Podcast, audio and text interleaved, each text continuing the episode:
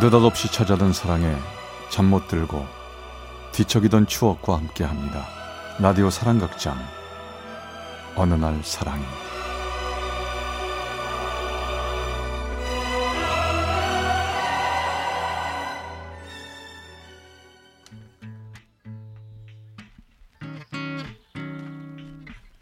사랑의 체험수기 어느 날 사랑이 제육십구 화 육 년간의 사랑.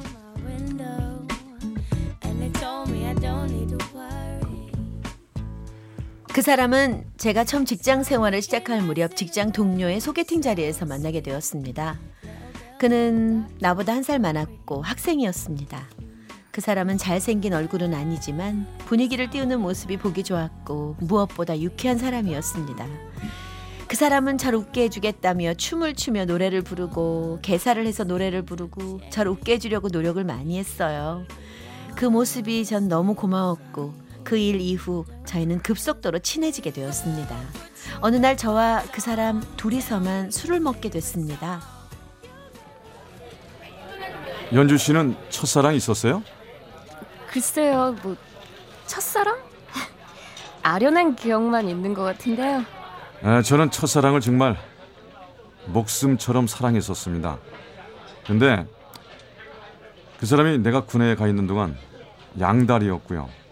결국 날 버렸어요. 어, 그런 아픈 추억이 있으셨네요. 전 그 사람이 눈사람이 보고 싶다고 말하면 눈 오는 날 이 세 시간 동안 그 눈을 막고 있었어요.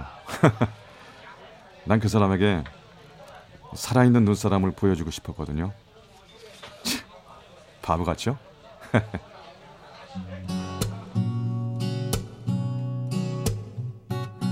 전 그 웃음이 참 아프게 느껴졌습니다.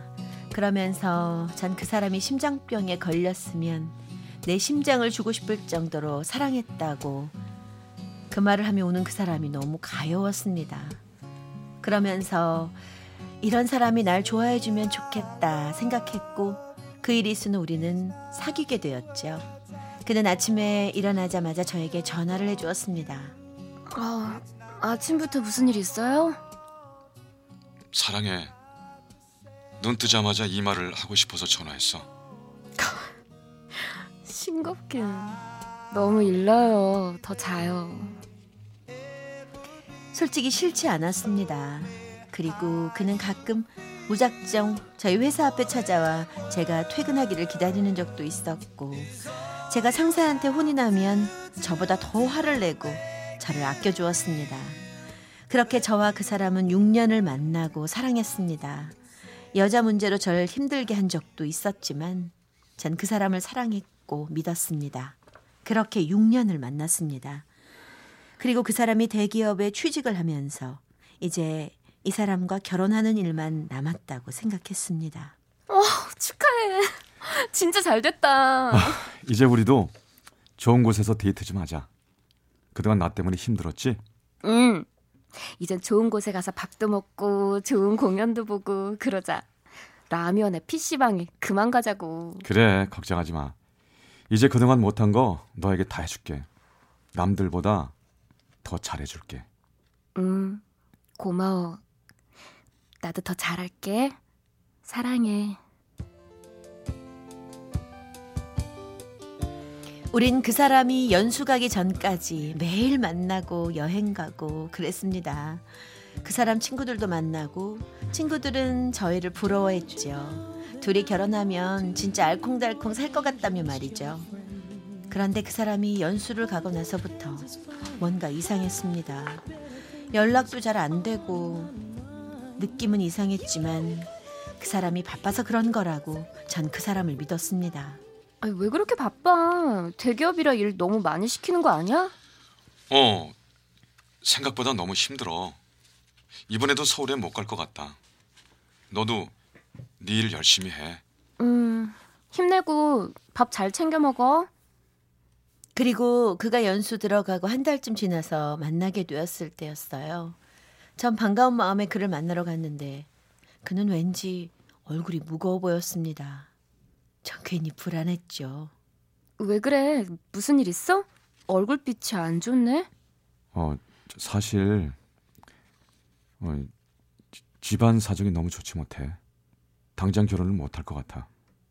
근데 네 나이도 있고 내가 너에게 기다려달라는 말은 못하겠어. 네가 잘 생각해보고 결정되면 나한테 말해줘. 그리고 두 달 정도 연수 때문에 서울 못 오니까 그때까지 잘 생각해봐. 저기 그리고 어, 너무 한 남자만 바라보는 여자 매력 없는 거 알지? 너도 다른 사람 좀 만나보고 그래. 그게 무슨 말이야? 무슨 뜻이야? 아니야, 무슨 뜻은 말 그대로지. 다른 의미 있는 거 아니야? 아이, 그런 거 없어. 그럼 잘 지내고.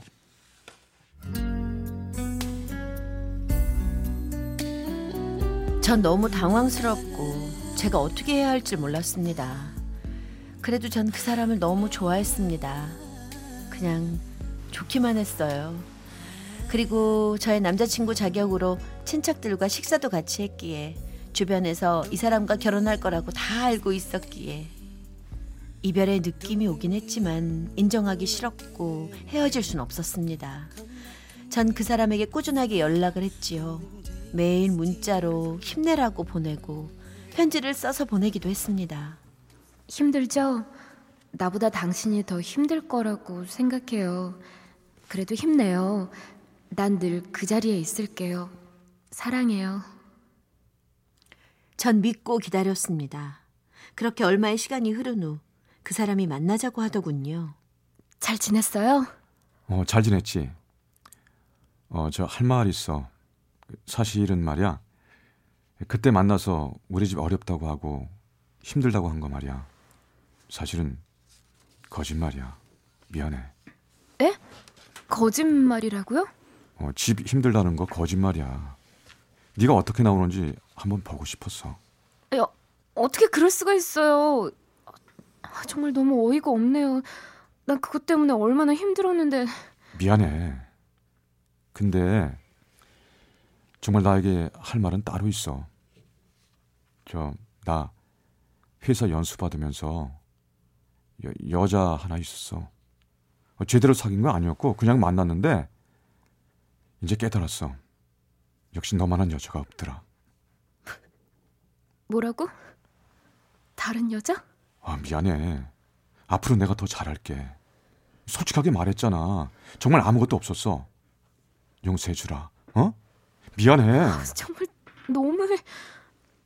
하지만 솔직하게 나한테 고백했으니까 내가 딱 한 번 봐줄게. 그 이상은 안 돼. 그래. 정말 잘할게. And so it is. 정말 참아야 한다고 생각했습니다. 그냥 묻고 가기로 했습니다. 솔직히 말하면 양가 부모님께 결혼 허락을 받으면 그리고 결혼을 하면 그 사람이 정신 차릴 줄 알았습니다. 그리고 이제라도 사실대로 얘기해 주었기에 또 그 사람을 믿었습니다. 그리고 나서 양가 부모님께 정식으로 결혼 허락을 받았습니다. 어, 이제는 결혼도 하기로 하고 상견례도 할 거니까 싸우는 일 없이 너희들 잘 지내도록 해.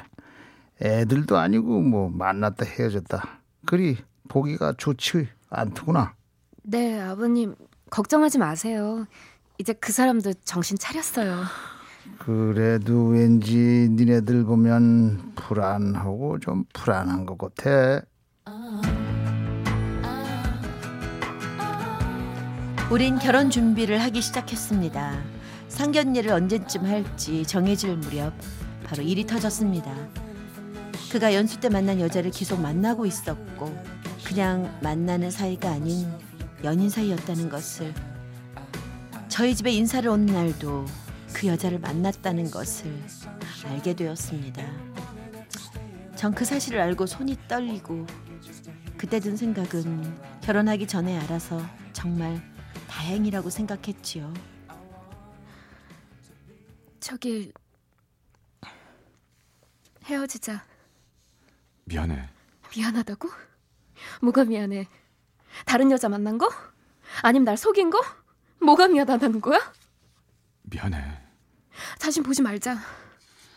이 모든 사실은 저희 부모님께 이야기했을 때 엄마는 안방에서 소리내우셨고 아버지는 끊으셨던 담배를 피우셨습니다. 괴로워하고 있는 저에게 아버지는 말씀하셨지요. 아, 이혼하는 것보다 지금 헤어지는 게 훨씬 나으니까 가시고 너무 걱정하지 마라. 아버지, 아버지.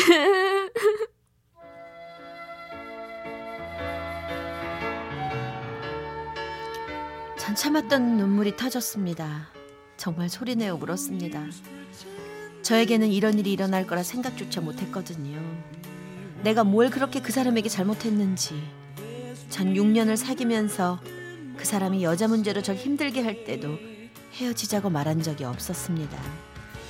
그냥 그 사람이 정신 차릴 줄 알았습니다. 그래서 잘못했다고 용서를 구할 줄 알았습니다. 그런데 그 사람은 절 그렇게 배신하고 떠났습니다. 전 괴로움에 집 밖에 나가지도 않고 혼자 지냈지요. 그러던 어느 날이었어요. 저도 예전에 알았고 그 사람 친구였던 사람에게서 전화가 와서 얼굴이나 한번 보자고 하는 겁니다. 전 고민하다 만나러 나갔습니다. 어? 얼굴이 왜 그 모양이야? 그리고 너 밥 먹고 다녀? 저기... 그 사람은 어때? 연수 때 만난 여자랑 잘 지내? 어, 걔 정신 차리려면 아직 멀었어. 회사 연수 받고 부서 배치 받았는데 지 전공이랑 다르다고 회사 그만두고 지금 놀아. 그러더니 그 여자애랑 데이트 비용 필요하다고 알바 다녀야겠다고 그러더라. 그리고 얼마 전에 나한테 돈까지 빌려달라고 했어. 하던데 그놈 미쳤어. 걔가 내 친구지만 솔직히 우리 널 위해서는 그놈이랑 헤어진 거 잘한 거라고 우리끼리 말했어. 걔는 너 같은 여자 다시 못 만날 거야. 하유, 서른 넘었는데 이젠 부모님 봐서라도 정신 차려야 할 텐데. 근데 네가 걔 걱정 왜 해? 너도 이제 걔 있고 좋은 사람 만나. 걔는 너랑 헤어지고도 아무렇지도 않은지 서, 서, 새로 사귄 애랑 잘만 놀아댕기대.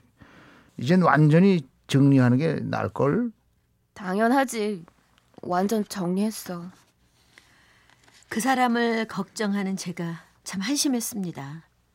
하지만 그래도 정 때문인지 쉽게 그 사람을 잊지 못하겠더군요. 그렇게 몇 달이 지났는데 어느 날 저희 집 앞에 그 사람이 서 있었습니다. 전 놀랐지만 모른 척하고 들어가려고 했지요. 아, 저기 할 얘기가 있어. 어디 가서 얘기 좀 하자. 무슨 얘기? 우리 이제 할 얘기 없을 것 같은데. 가서 얘기해. 잠시면 돼. 나 너랑 그렇게 헤어지고 나서 그 여자랑도 몇 달 있다가 헤어졌어.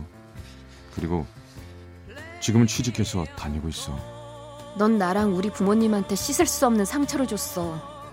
내가 너한테 뭘 그렇게 잘못했길래 그랬던 거야? 미안해. 진짜 미안해. 너한테 정말 못할 짓 많이 했다. 그러더니 그 사람은 제 앞에서 무릎을 꿇더군요. 내 앞에서 이러지 마. 쇼하는 거야? 정말 가증스러워. 아니야. 너를 다시 붙잡고 싶어서 이러는 거 아니야. 진심이야. 차라리 네가 분이 풀 때까지 날 때려. 어?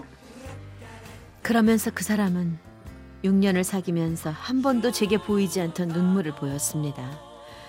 전 그 모습을 보며 그 사람의 진심이라고 느꼈어요. 나 있잖아.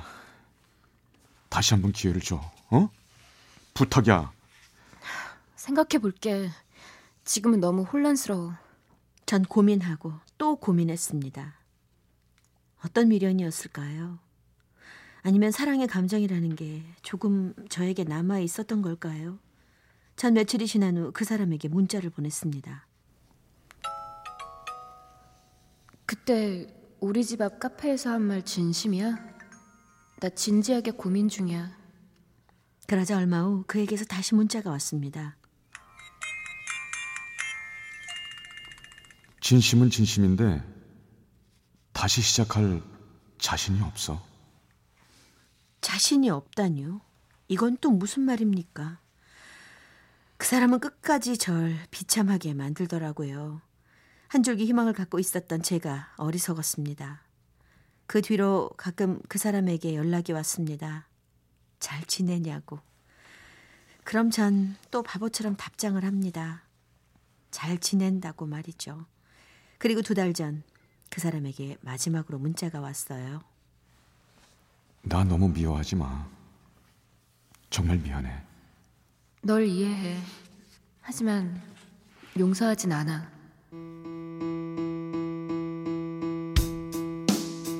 이게 저의 마지막 문자였습니다. 아직도 그 사람을 생각하면 가슴이 먹먹합니다. 그 사람과의 추억을 지우려 많이 노력했고 그 사람과 헤어진 지 벌써 일 년이 됐네요. 만약 제가 그 일을 모르는 척 넘겼더라면 전 결혼을 했을 텐데 전 아직도 혼자입니다.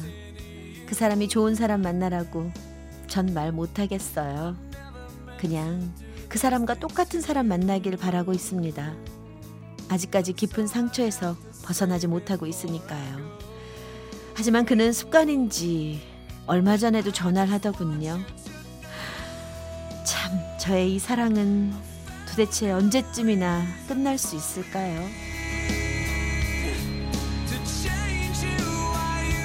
경기 김포의 장모 씨가 보내주셨습니다. 어느 날 사랑이 제육십구 화, 육 년간의 사랑 편이었습니다.